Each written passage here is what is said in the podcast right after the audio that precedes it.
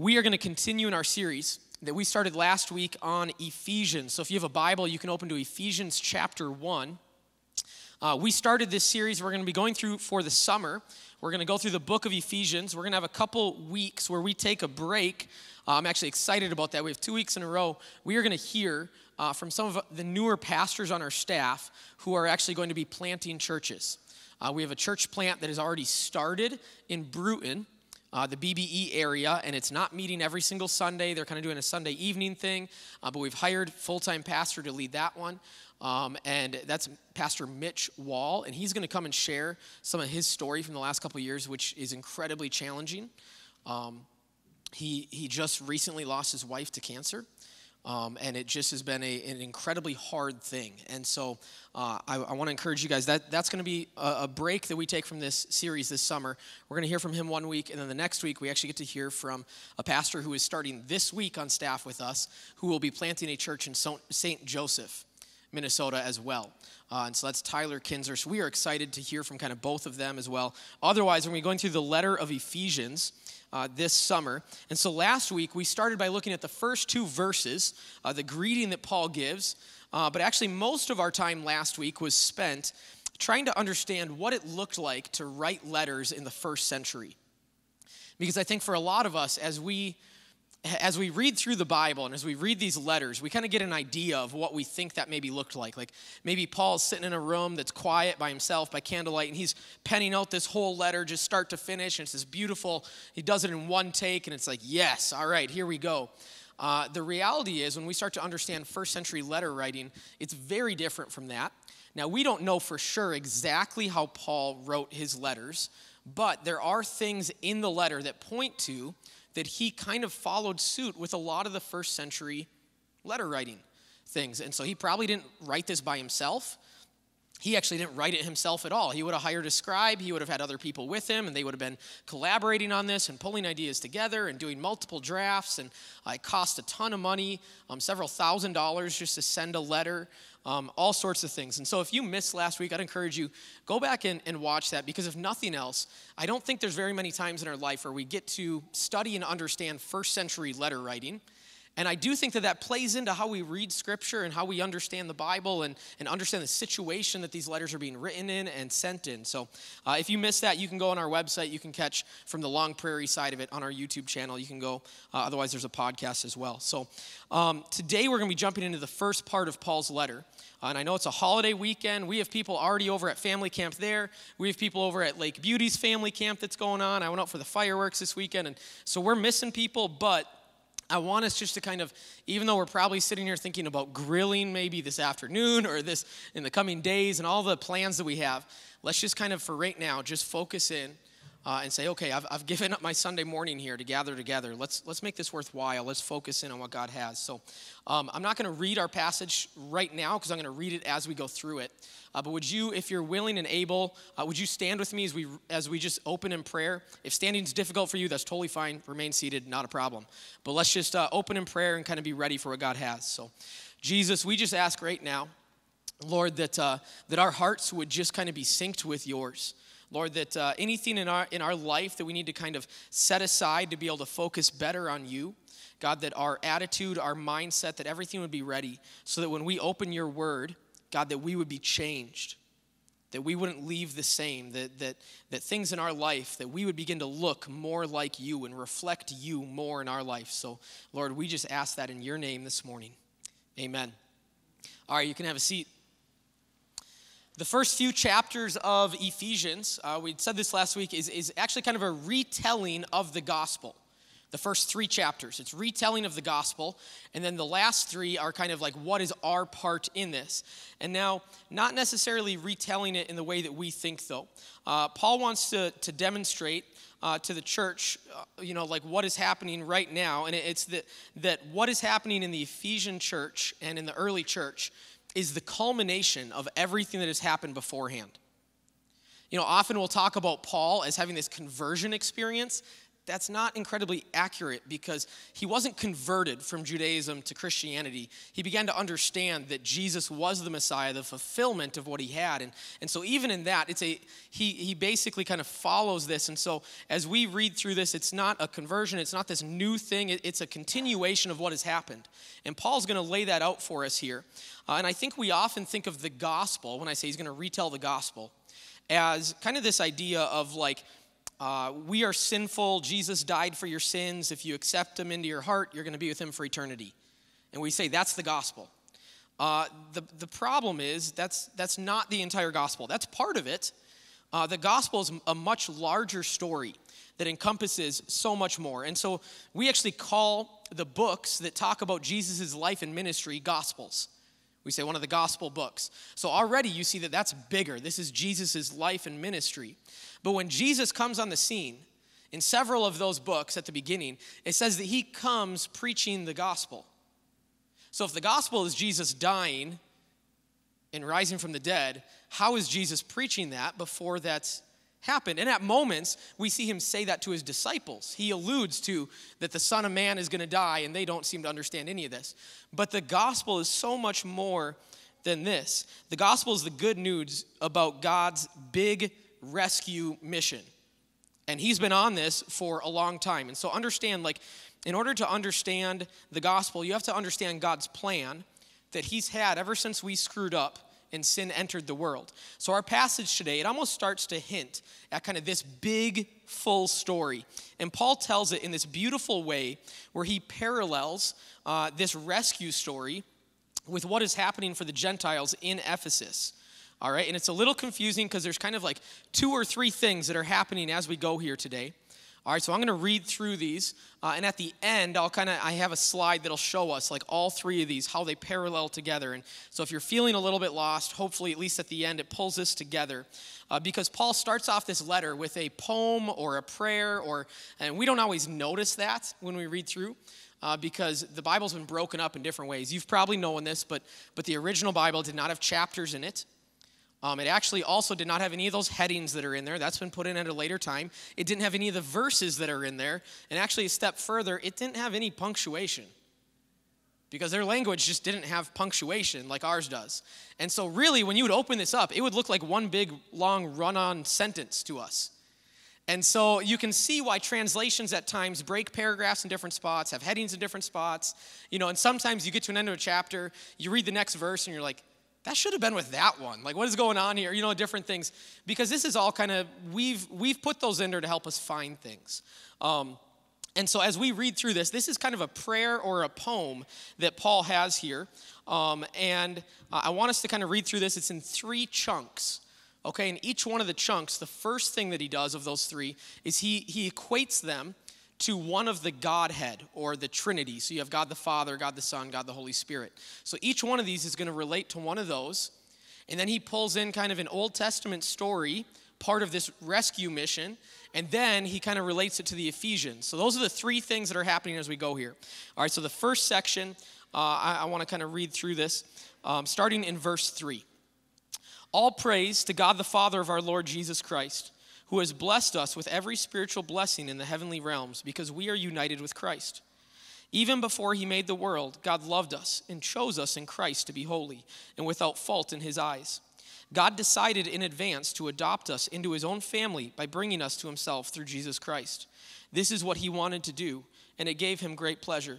So we praise God for the glorious grace he has poured out on us who belong to his dear Son. All right, so like I said, each one of these sections it's going to relate to, to one of the one of the Godhead, one of the Trinity. And this first one is focusing on God the Father and the plan that he has for his own people. All right, and what's supposed to happen as we read through this, there's a lot of things that we miss in English. All right, uh, they're almost called like I've heard some scholars refer to them as hyperlinks. Okay, so you would read something in the language and you would immediately think of something else. Okay, be like if I stood up here and I said like certain lines, and all of us would immediately think about something. If I said the, the line like, I am not a crook. Okay, now it, it, beyond just that line of saying, I am not a crook, what comes into your mind as you hear that line? Like, okay, we have President Nixon, and you have Watergate, and you have like all these different things that come up. The same thing was happening for them, but we often miss these hyperlinks. And so, one of the things that's happening here, that the early church, the, the church in Ephesus, they would have read this, they would have connected this actually back with Abraham. All right? And, and God's initial blessing with him. I want to read this. This is in Genesis 12. All right, the language that he's using here, talking about blessing, being chosen, uh, it's meant to link back to God's promise to Abraham. So it says, The Lord had said to Abram, Leave your native country your relatives, and your father's family, and go to the land that I will show you. I will make you into a great nation. I will bless you and make you famous, and you will be a blessing to others. That's key right there. I'm going to bless you, but not for you. I'm going to bless you so that you can bless others. That's how this was always meant to be. I will bless those who bless you and curse those who treat you with contempt. All the families on earth will be blessed through you. All right, and this is the start of God's rescue plan. All right, like Adam and Eve screwed up, Cain had killed Abel, uh, great cities were made that were filled with just wickedness and, and all sorts of things rising up. Uh, God had reset creation with the flood. Then humanity pulled together after that, and they kind of wanted to build this big tower and make a name for themselves. And so we just keep seeing humanity screwing up. Um, and, and so God decides, I'm going to grab one person, one family, pull them out. I'm going to begin to work through them. And over time, then, this one family will bring it back to all of creation. And so, this is what's happening, and this is what, uh, what we should be thinking of when we read that first section in Ephesians. All right? Um, and so, this is where the gospel really starts. And Paul is showing the church in Ephesus that through Jesus, you are now part of God's family. That's where this goes in the next section here. You are part of this chosen group, but you're chosen for a reason. So he says this, verse 7 He is so rich in kindness and grace that he purchased our freedom with the blood of his Son and forgave our sins. He has showered his kindness on us, along with all wisdom and understanding. God has now revealed to us his mysterious will regarding Christ which is to fulfill his own good plan. And this is the plan. At the right time, he will bring everything together under the authority of Christ, everything in heaven and on earth. So that first part was focusing on God the Father. This second part moves into focusing on Jesus, on the Son. And the first part was focusing on Abraham and that blessing. And now we are transitioning um, with the story of the Son, uh, the, the story that he would be trying to get us to link to would actually be the original Passover in Egypt. And again, as, as you read through that, you probably weren't like, oh, yeah, I immediately recognized the Passover in that passage. Okay? Uh, but Passover was the night in Egypt where the firstborn of every family was going to die. And, and the way to be rescued from that fate was the blood of the lamb being smeared or sprinkled kind of on your doorpost. So, a weird thing for us to understand. Um, and this rescued you from the judgment. And the, and the language that was used for that moment in Passover is this idea of redemption um, and deliverance. Okay, and so this was the time that God went to Egypt and bought for himself the people that had been enslaved there. Like that's kind of the, for, for the ancient Jews, that's the way they would have looked at this. God went to Egypt and he ransomed, he purchased, he redeemed those that were in captivity. All right, so when verse 7 says, um, He is so rich in kindness and grace that He purchased our freedom with the blood of His Son and forgave our sins. That's the link right there, that they would be seeing that, seeing the same wording, same language being used, and they would go back to Passover. How many of you guys are like, I, I miss these things? I, I miss these things. If I'm not like reading through books of people that are significantly smarter than me pointing this out, I'd be like, wow, I did not see that there.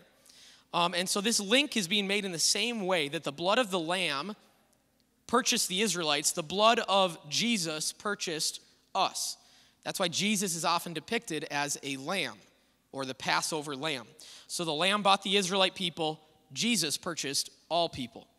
And it ties back to the first part by saying, through Jesus, we are now purchased and adopted into that family He's saying the family of Abraham that is going to be blessed by God and be a blessing to others. Because of Jesus, you now are purchased into that family. All right, then it goes into this last section of it. It says, Furthermore, because we are united with Christ, we have received an inheritance from God. For he chose us in advance, and he made everything work out according to his plan. God's purpose was that we Jews, who were the first to trust in Christ, would bring praise and glory to God. And now, you Gentiles have also heard the truth, the good news that God saves you. And when you believed in Christ, he identified you as his own by giving you the Holy Spirit, whom he promised long ago. The Spirit is God's guarantee that he will give us the inheritance he promised and that he has purchased us to be his own people. He did this so we would praise and glorify him. All right, God the Father, God the Son, this last one, Holy Spirit. Okay? We had Abraham and the blessing of him, Passover, and the Israelites becoming part of that family. All right, now Paul is finishing up here, focusing on the Holy Spirit and trying to link us to a crucial part of the rescue story. Uh, and, and, it's quite beautiful how this all wraps together. Uh, and, and, all the things from the stories of this rescue are all pulled uh, together in these pieces that, that show the Ephesian church, like, wow, we are part of this. And so, first, to get this, we need to understand the idea of inheritance. That was a word that we saw twice in that passage. Okay, inheritance is the linking phrase here to an Old Testament story. Nowadays, I think of inheritance, and for me, I think of Brewster's Millions. Okay, and so some of you guys, you wouldn't know this. This is a, a movie back in the 80s with Richard Pryor. Okay, and he was a, a dicey guy, but uh, Uh, this movie is about this, this minor league baseball player that has a, a distant relative that dies, and he inherits all this money. And there's a wacky story that goes with it. He gets 30 million and he has to spend the 30 million in 30 days and then if he does that he gets 300 million but he can't have any assets left at the end of it and it's just this whole big story. But that's the idea like you think of inheritance and for me right away it's like this like money like okay someone passed away the inheritance that you get and if we aren't thinking money we're probably thinking things that can be sold and turned into money all right like that's kind of just the modern idea of inheritance uh, at this time for them, inheritance, 100%, this would have focused on land. Like land was a big thing, and you passed it from generation to generation. So when he says inheritance here, this is linking back to the promised land. All right, so you have Abraham and the blessing. The Israelites go into Egypt and they're rescued. And they leave Egypt and they are moving towards the promised land. So that's the Old Testament, the, the rescue mission that he's trying to point out here. And then he's bringing it back to us. All right? And so for them, like they, the, the Israelites were purchased, they were now free to go and claim their inheritance, the promised land. So when Paul begins to talk about inheritance, it brings up this idea uh, and, and, for the Israelites, when they were being worked hard as slaves in Egypt, when all these different un- injustice, uh, injustices were happening to them, the idea of the promised land kept them going. Like, we have this thing, we have this promise that God is going to come through on. This, this land that we have. All right, and so this is the, the three parts of this. And what Paul is saying here is the Holy Spirit is the proof and the evidence that God will be true to his promises. So the Holy Spirit is proof of it. And in a way, the Holy Spirit is also the inheritance that they are getting. So for the church in Ephesus, this is what all this means. Okay, we're going to go to this little grid here. Hopefully, this lays it out if you haven't been following this. So, God the Father had chosen Abraham and, and promised to bless him and all who are part of his family. All right, and that means that anyone who is part of God's family will receive those blessings and has a purpose to be a blessing to others. All right, so that's what's happening, kind of going across there. We have God the Father is the first piece of that. Then you have Abraham and, and what is promised to him. And then for the church in Ephesus, for the Ephesians, it's that God's family will receive those blessings and that they have a purpose with those blessings to bless others. All right, then the next section that he goes into is Jesus redeemed all of humanity in the same way that the lamb redeemed the Israelites at Passover. Okay, because of what Jesus did. And now the Gentiles, this is non Jewish people, non Israelite people, can be part of the family of Abraham, the family of God. So that's the three for that second one. And then it says, in the same way that the Israelites inherited the promised land, that's that story, God's family, Jews and Gentiles, will inherit the Spirit of God, which is going to be proof that they are part of the family of God and that they are part of this plan. All right, and so it, it's kind of this confusing, like, if you were to read through this beginning prayer poem in Ephesians chapter 1, we would not easily pull this out. But what I love about this is when I take a step back from the Bible and I realize how many of these pieces are perfectly like laid out and pulled together to show these types of things. Uh, it, it's absolutely amazing. Like, this book is incredible. And, and I can and will study this the rest of my life, and I will continue to be amazed and shocked by how much there is in the Bible and how many things are being pulled together. Like, I pray that the day that I die, I am still being blown away as I read about this love story of God who sacrificed everything so that he could have a relationship with me. Because every time I read through this, there's more there that I didn't realize was there that I was missing. And I think when we do have an understanding from last week of what first century letter writing was like, it really it, blows my mind to think that like you know because there, there's one side where i say well yeah of course the holy spirit like penned this entire book of course there's going to be all these little pieces there well the holy spirit gave inspiration but like this is amazing to see all these different authors coming together, weaving all of this together, God inspiring them in these moments of things that, that are just like beautiful as we take a step back and look at them. And then the fact that, that Paul is writing about this freedom that everybody has in Christ, well, he's actually in prison. He wrote this letter from prison. And he's talking about the freedom that we have. I have a hard enough time appreciating freedom when I'm free. like, let alone sitting in a, in a jail cell writing this out and being like, isn't it amazing the freedom that we have? And I mean, arguably, we kind of live in, you know, one of the more free places in the world. We kind of pen that as our little thing, you know. And I think that we miss this, though. And I think we need to be better at stepping back and remembering the sacrifice that Jesus made and the amazing gift that is the Holy Spirit in our lives. Worship team, you guys can come. And we're gonna we're gonna kind of wrap this up. And what I want to do at the end here is we're gonna we're gonna take some time and just actually sing through uh, another song. And what I want for us today is I want us to slow down.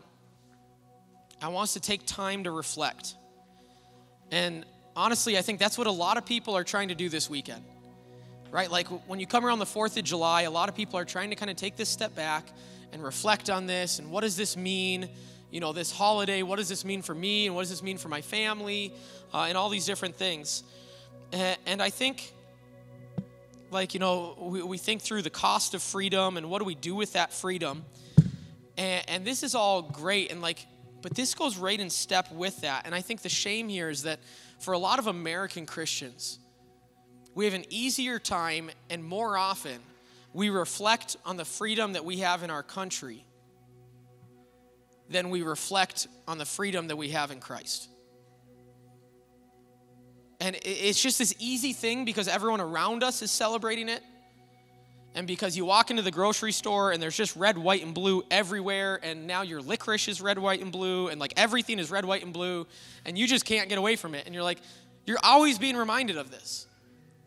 But how often do we not stop and be reminded and reflect on the fact that, like, we have freedom in Christ? A freedom that goes far beyond any type of freedom we could have inside of a country. And I think at times we almost get so upset about, like, because we have this freedom in our country.